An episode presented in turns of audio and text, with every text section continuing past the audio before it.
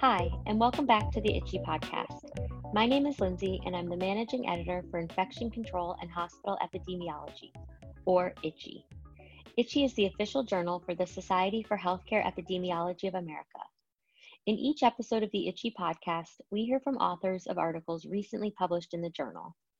Today's episode is the second of a two part series featuring articles from the September 2019 issue.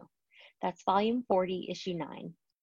On today's episode, Jennifer Goldman and Brian Lee discuss their study, which evaluated the clinical impact of an antimicrobial stewardship program on high risk pediatric patients.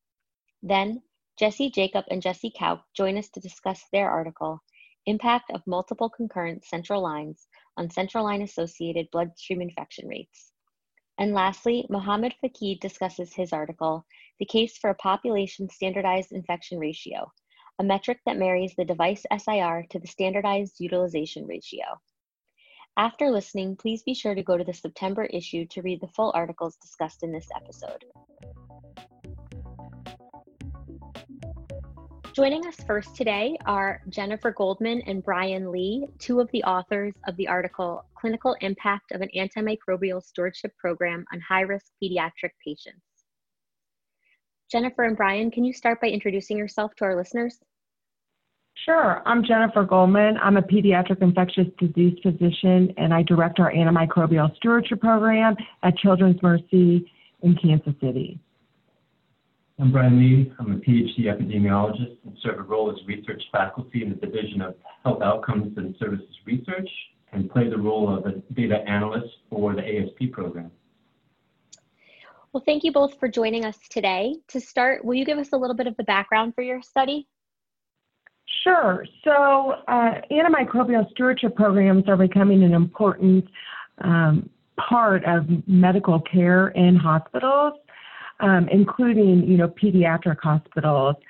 However, some data are lacking at looking at the the impact and the clinical outcomes of uh, antimicrobial stewardship programs on patient care.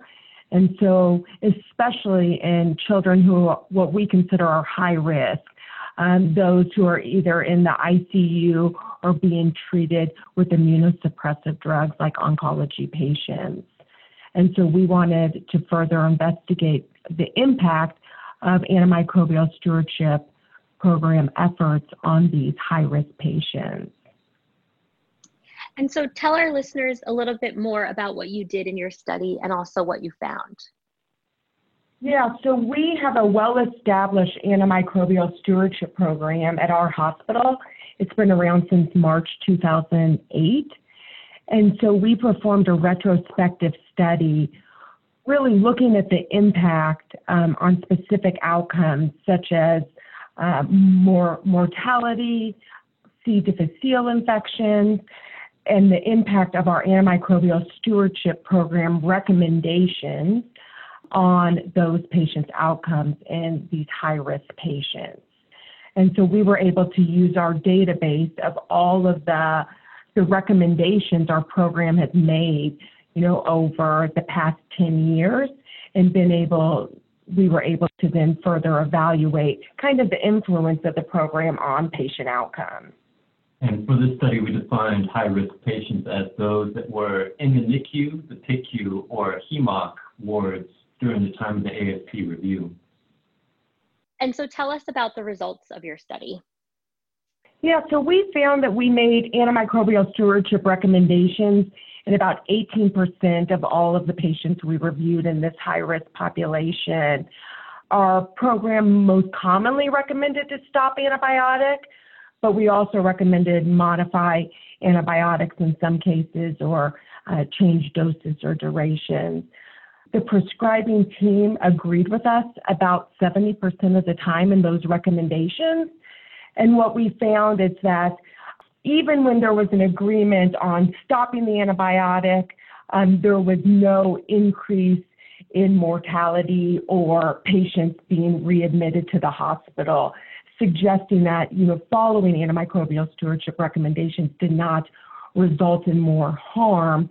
And we also found that patients had a actually a shorter length of stay for those who uh, had an ASP recommendation, and the recommendation was followed. Uh, finally, we looked at patients who were diagnosed with tracheitis, which is a common infection um, diagnosed in these high risk patients. And again, we found that when the prescribing clinicians agreed with the antimicrobial stewardship recommendation, which was usually to stop the antibiotic, the patients did have shorter antibiotic exposure and they did not have failure treatment, um, an increase in failure treatment. And so, what aspect of your study and its findings would you say is most relevant to the ICHE readers? I think the biggest question is when the ASP, I mean, the number one recommendation the ASP team offered was to simply stop therapy. And there's admittedly some resistance by the prescribing physician of if I stop therapy, it's going to have a negative consequence. It's going to make the patient get worse. And what this study was able to show is, in fact, that's not true. The patients, in some cases, they benefited or they were not any worse than those people that disagreed with our recommendation. And I think that's really that central point of the ASP is not harming the patient. It's only it, it, can only benefit the patient. At least that's what the data suggests. I think that also it's important for the reader to recognize there's not a lot of data, especially in you know these pediatric high-risk patients that are complicated and complex. But that is often um, the patient population for which the stewardship program is making recommendations on. So I think there's a lot of opportunity for collaboration amongst uh, clinical prescribers who see these high-risk patients and the antimicrobial stewardship program to optimize the care of these complicated patients. And my last question is, um, did the limitations of your study or the findings raise any future research questions that you plan to investigate or that you'd like to see investigated? I think one of the questions that this arose, that arose through this analysis is, for this study, we lumped the PICU, the NICU, and the HEMOC patients all together. We assumed that they were all high risk because they frequently have a lot of ASP reviews, but it would be hard to justify that those that's a truly homogeneous group. I mean, the PICU patients are very different than the HEMOC. So I think going forward, a next logical step would start to be what's unique about the PICU patients, what's unique about the NICU, really start to focus on one type of patient by itself. Because disagreement could simply, it could be driven by many factors, not just the patient, but also just the type of providers within that unit itself. We never truly captured what was the reason for disagreement, and I think that would be another important data point that we could try to collect going forward because you know, especially for the PICU, for example, 40% of the time we offered a stop recommendation, they disagreed. And I think it would benefit us to try to understand if that 40%, why did they disagree? What issue did they have with that stop recommendation? I think the other limitation, perhaps, we were really interested in looking at C. diff infections because we think that that could be related to ASP recommendations, especially if we're offering stop the thing that we found out with the study is C. diff, especially hospital-acquired C. diff, was relatively rare, making it hard as a potential outcome. So I think a future study would be examining other outcomes that were perhaps a little more frequent and I think easier to observe whether or not there's a meaningful difference between groups. We focused a sub-analysis on tracheitis because that is a frequent diagnosis encountered by antimicrobial stewardship programs. And one of the limitations is that we performed again a retrospective analysis. And so we based our diagnosis of tracheitis on the clinician diagnosing that patient. And so, you know, again, moving forward, using some standard definition for tracheitis could better allow us to understand potential optimization of stewardship efforts as well. I think the one last limitation that comes to mind is our ASP program monitors quite a bit of antimicrobials that are prescribed in this institution, but it's only a select list of antimicrobials. So the conclusions are based on the sample that actually had monitored antibiotics, and we could potentially have seen a different distribution, different outcomes, if we considered all prescribing patterns in the high-risk patients. Great. Well, thank you, Jennifer and Brian, for joining us today on the ICHE podcast. Thank you. Our next guests are Jesse Jacob and Jesse Couk, two of the authors of the article Impact of Multiple Concurrent Central Lines on Central Line Associated Bloodstream Infection Rates. Dr. Jacob and Dr. Couk, before we get started, would you introduce yourself to our listeners? Sure. Um, this is Jesse Jacob. I'm an associate professor of medicine at uh, Emory University and hospital epidemiologist at Emory University Hospital, Midtown. I'm Jesse Couk, and uh, I'm an infectious disease physician at uh, Piedmont Atlanta Hospital and at the uh, Shepherd Center here in Atlanta, and uh, I'm the director of infection control at the Shepherd Center. Well, welcome to the podcast. Thank you both for taking some time to speak with us today. To begin, will you give us a little bit of background for your study? So, we all recognize that central line associated bloodstream infections or CLABSIs um, are a major concern. And because of um, an increasing focus on this by both the public and payers as part of pay for performance, uh, it's in everyone's best interest to make sure that interinstitutional comparisons of these metrics are robust. And a lot of uh, previous work has been done focusing on the numerator of CLABSI rates. In other words, making sure that how we define a CLABSI is um, not only um, not only replicable, but um, but consistent and standardized. But there hasn't been as much focus on the denominator, which is how many device days that you have. And one of our interests is in making sure that, uh, as part of this metric, that we accurately capture uh, denominator days to account for the complexity of uh, patients seen across the spectrum of healthcare. And so, what exactly did you do in this study, and what did you find? So we uh, we wanted to account for patients who had multiple central lines. Um, currently, when you count the denominator, a, a patient with uh, three central lines on a given day uh, counts the same as a patient with just one central line. So they just add one central line day to the denominator. So uh, we proposed uh, a modified method where a patient with three central lines on a given day would add three central lines to that denominator, increasing the overall denominator. And um, when we uh, made this adjustment, um, what we found, uh, as expected, the rates would decrease. Um, we compared our ICU population to our non ICU population, and we found that um, the rates were more similar. Um, uh, again, this was an expected finding because ICU patients are generally sicker and more likely to have multiple central lines. So, if I can add on to that very quickly, I think the the the two major points for me were that um, when we accounted for multiple concurrent uh, central lines, um, our CLABSI rates were reduced by 25% in ICUs uh, at 6% outside of the ICU.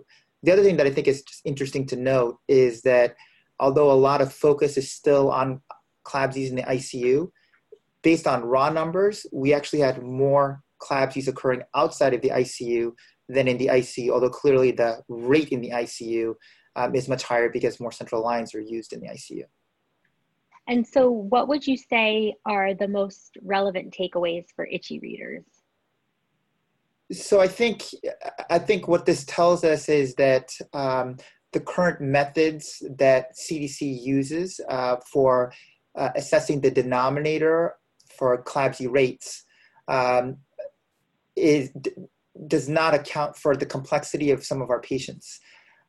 It means that uh, patients that are more acute that require medically require more than one central line may not be accounted for in this in this denominator and so that definition may need to be reassessed one thing that doesn't take away from should be our focus to make sure that unnecessary lines are removed as soon as possible and that we don't place lines that aren't needed in the first place.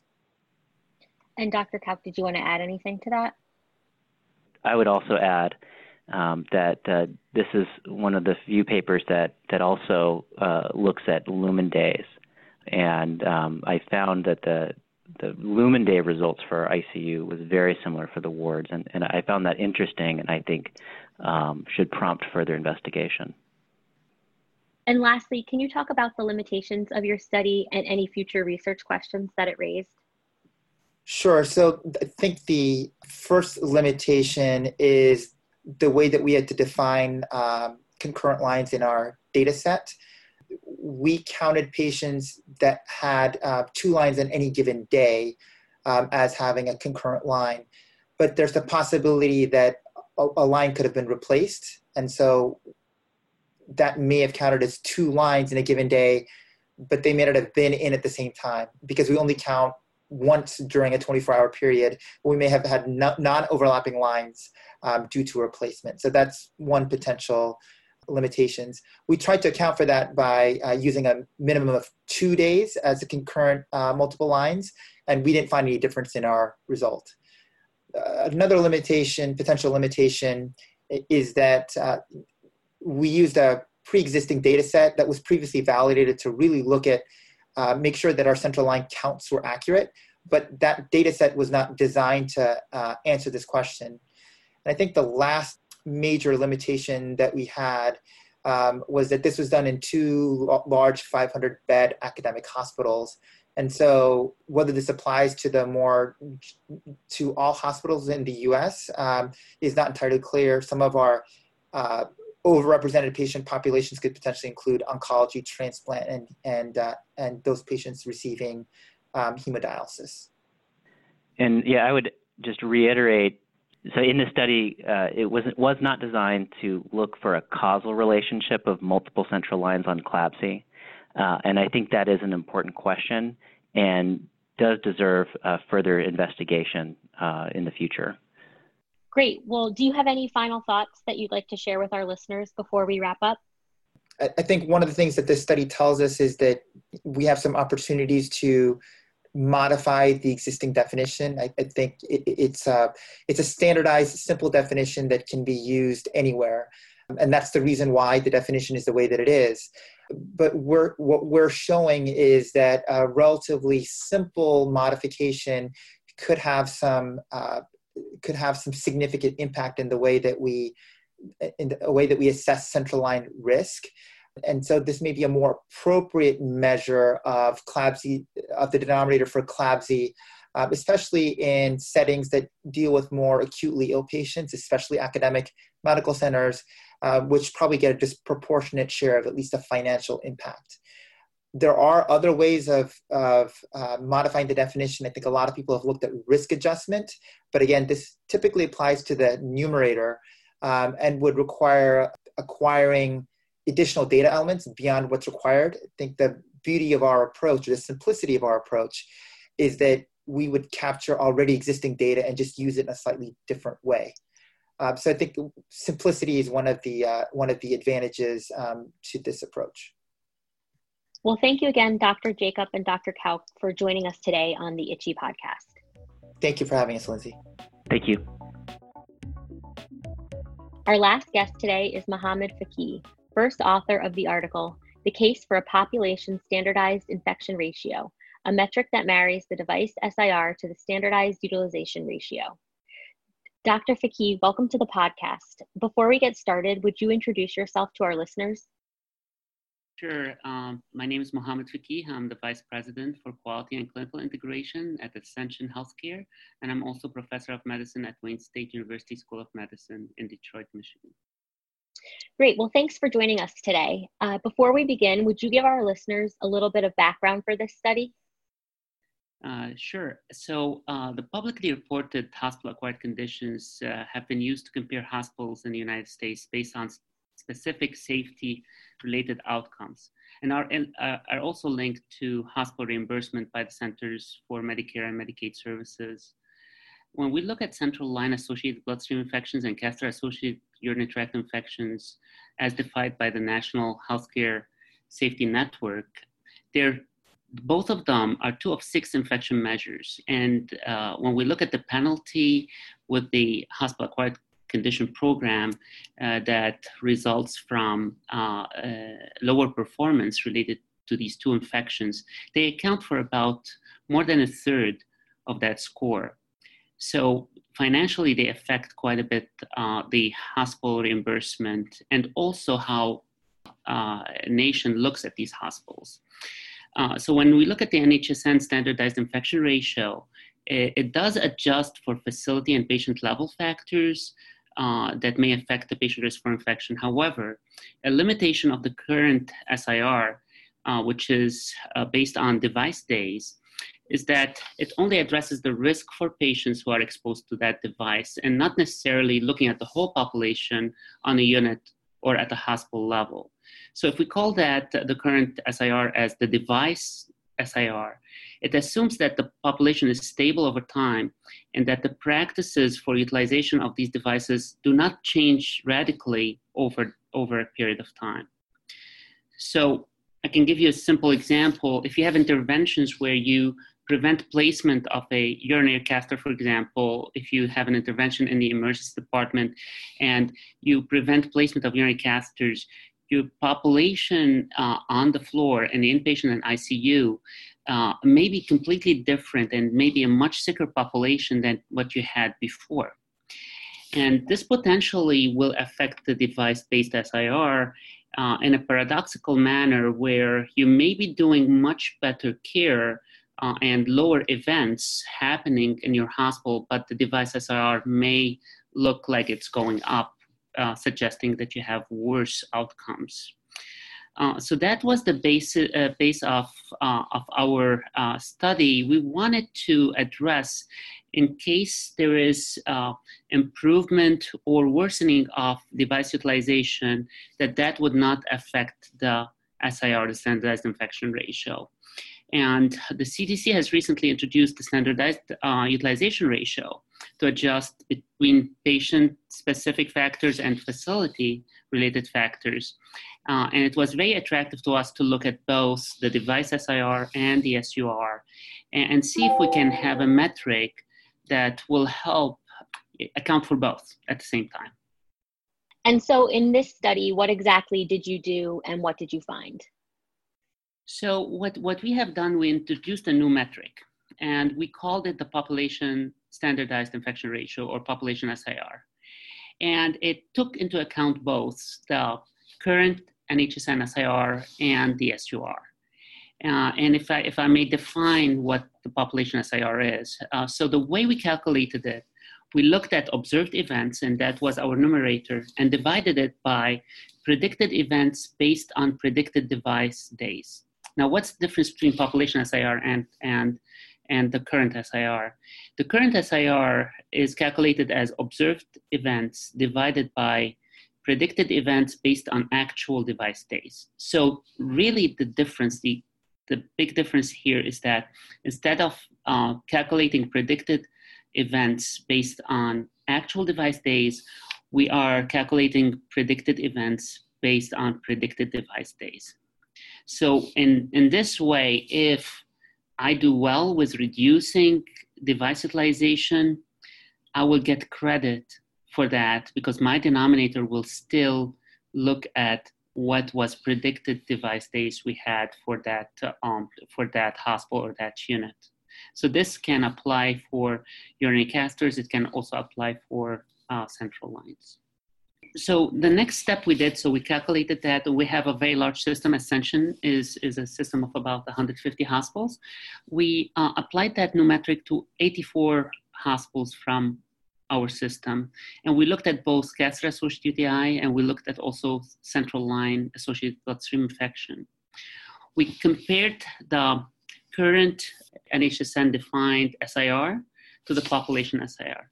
And what we found was very interesting we found that when the standardized utilization ratio is close to one, the population SIR or standardized infection ratio does not provide much of information compared to the device SIR or the current SIR. On the other hand, when the standardized utilization ratio is either much lower than one or much higher than one, then the population SIR becomes a very important tool or metric to evaluate the hospital's performance. For example, uh, I'll give you the example of central line infections, uh, CLABSI. We had, as uh, for the total for the system, we had a uh, central line SUR uh, of 1.02. So it's very close to what's predicted as far as utilization. The device SIR uh, or the current uh, NHSN defined SIR was 0.76. This is for the whole 84 hospitals. When we calculated the population SIR, it was 0.78. So very close to uh, each other, not very different. However, when we looked at catheter-associated UTI, and we've done quite a bit of an effort to reduce utilization of the uh, urinary catheter in our system, the SUR for the whole system was 0.9, so 10% lower than what's predicted. Well, with the device SIR uh, that's based on the current NHSN definition, it was 0.84. However, when we calculated the population SIR, it was 0.76. So ended up being a, about a 10% relative, relative reduction between the two, the, the device SIR and the population SIR. Now, what is even more striking is that when we evaluated the cumulative attributable difference based on the population SIR for catheter-associated UTI compared to the current SIR, so, so this is what we call the CAD, CAD, we found about 50% more events prevented compared to using the device SIR. So this has quite a bit of implications for hospitals and also for the nation, um, because one of the main areas of intervention that we have for urinary catheter reduction of harm is to prevent the use of that catheter unnecessarily in the hospital. So if it is not incorporated into the metric, that's the outcome metric, um, uh, I think we have a gap as far as how we are evaluating our progress. So I think you just touched on this a little bit, but what would you say are the key takeaways of this study for ICHE readers? So the key takeaway is that the population SIR provides a, uh, a simple way to address both the device use and the event, whether it's catheter-associated UTI or central line associated bloodstream infection, uh, and it will reflect uh, the prevention efforts affecting the whole patient population, whether exposed or not exposed to that device. And my last question is, can you talk a little bit about the limitations of this study and any future research questions that they raised? Absolutely. So, so one of the things that uh, we have postulated here is that a reduction in utilization may lead to selecting patients with higher risk for device infections. This may not be you know, true in every single setting, but it's something that uh, commonly happens. The second thing that that's a limitation is that the population SIR does not capture other infectious events that may occur with alternative devices.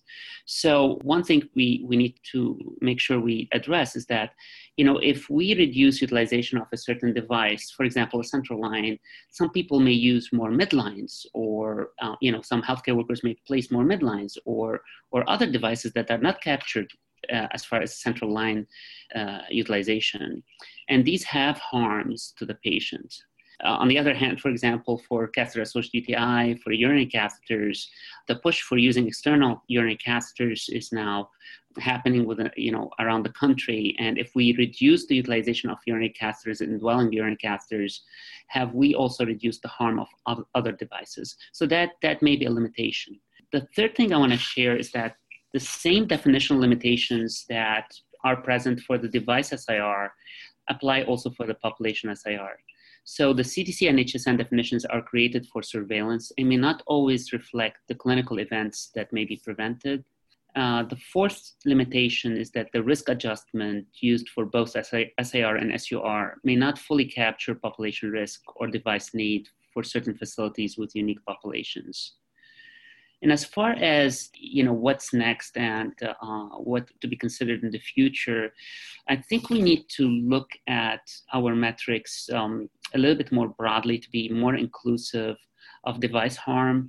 Uh, we've focused so much on infectious harm, and the more narrow is our definition, I think we may be missing a lot of the harms that, that are excluded based on the definition. Great. Well, thanks again, Dr. Fakih, for joining us today on the ICHE Podcast. This concludes episode 11 of the ICHE Podcast. Please be sure to subscribe to the podcast on iTunes, and thanks for listening.